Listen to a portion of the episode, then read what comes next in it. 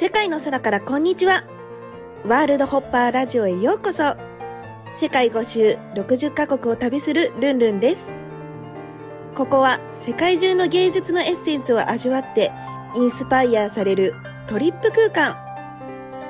あなたの未知なる可能性の扉を開きませんか？アートが変える、私が変わる、みんなハッピー。それではスタートです。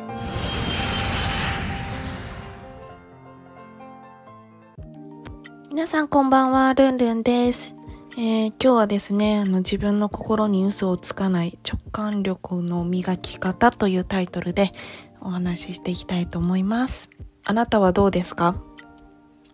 自分の心に嘘をついてるなって思うことってあります？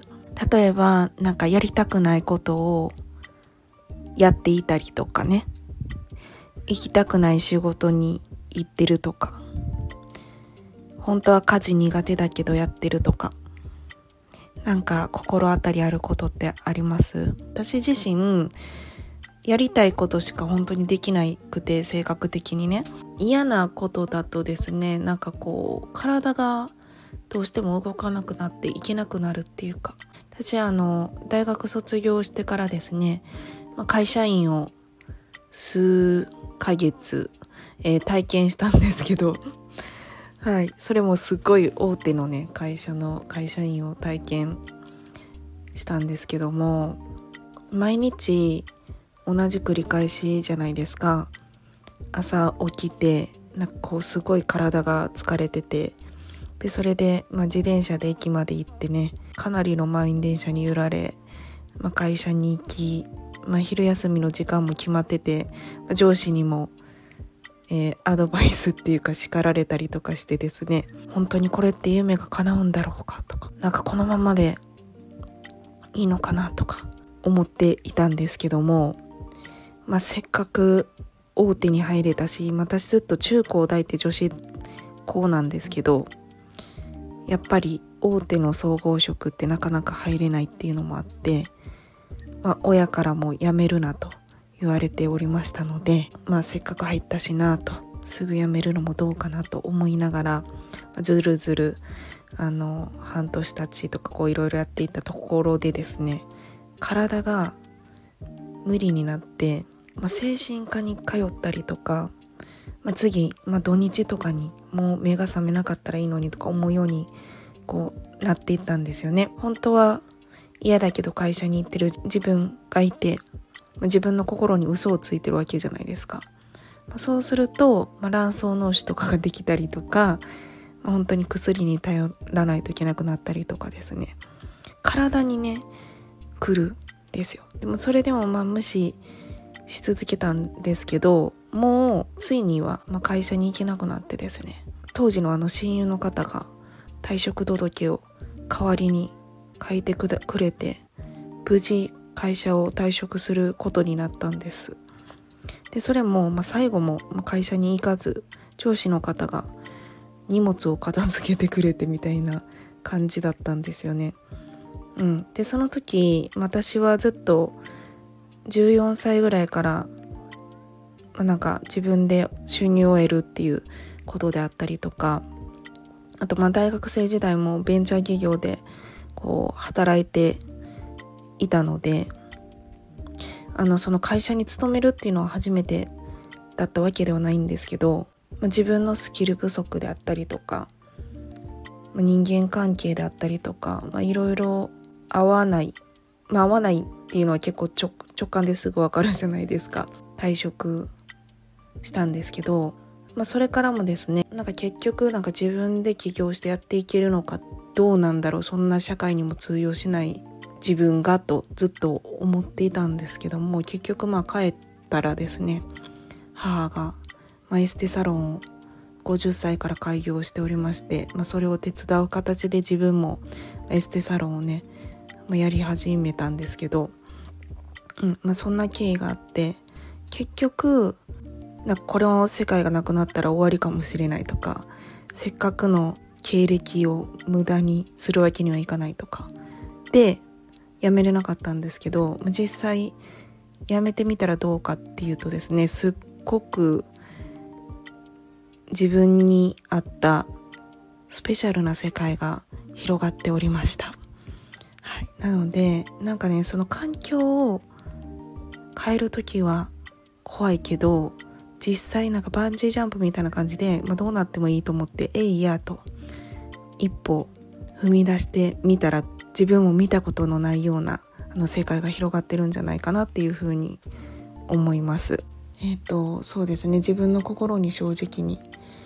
生きるっていうのはやっぱりこう我慢しながら普段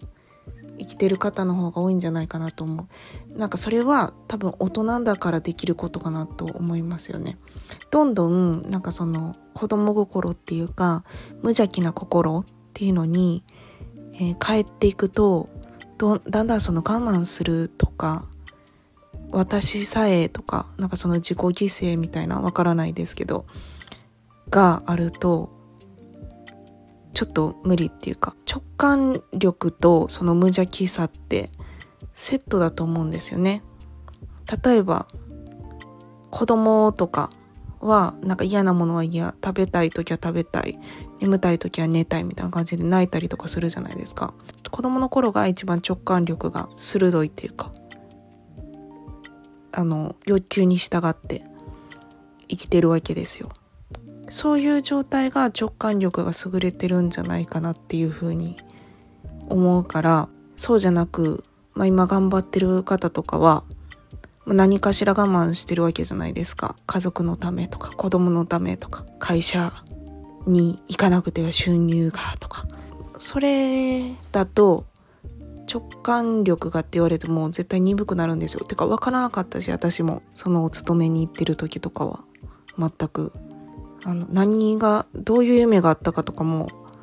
忙しすぎて忘れてたし、今日は素敵な日だとかなんか天気がいいとかそういうことすら思い出すこともないぐらい忙しかったから、本当にまさしく心がなくなるって書いて忙しいっていう感じだと思うんですけど、今一度じゃあ何が心を本当になくしてるのかとかを一回書き出してみるといいかもしれないよね。すっきりするかもしれないよねと思いました。自分の心のままに従って生きる、心に嘘をつかないっていうワードが降りてきて皆さんに伝えないといけないと思ってラジオを撮っています。結局は我慢すると体に出たりとかもうなんか多分いろんなサインがあると思うんですけど、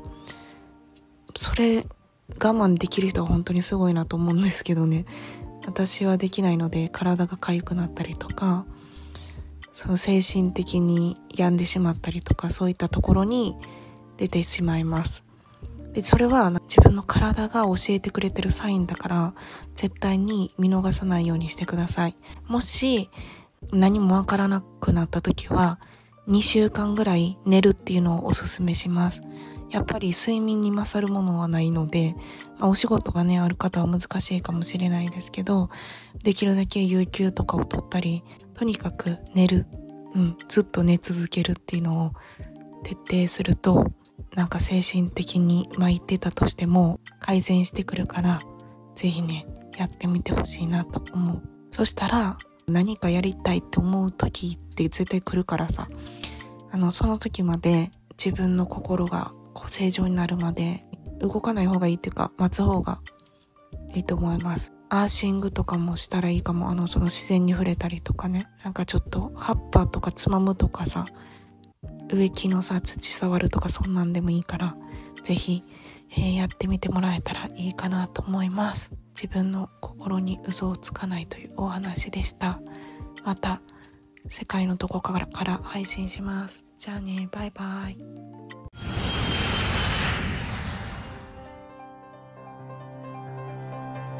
世界の空からこんにちは。ワールドホッパーラジオ。ご視聴いただきありがとうございました。公式 ライン、アットマーク、ルンルンいちにさん、ルンルンいちにさん でイベントや新着情報を受け取ってくださいね。感想も励みになりますので、お気軽にメッセージください。また次の国でお会いしましょ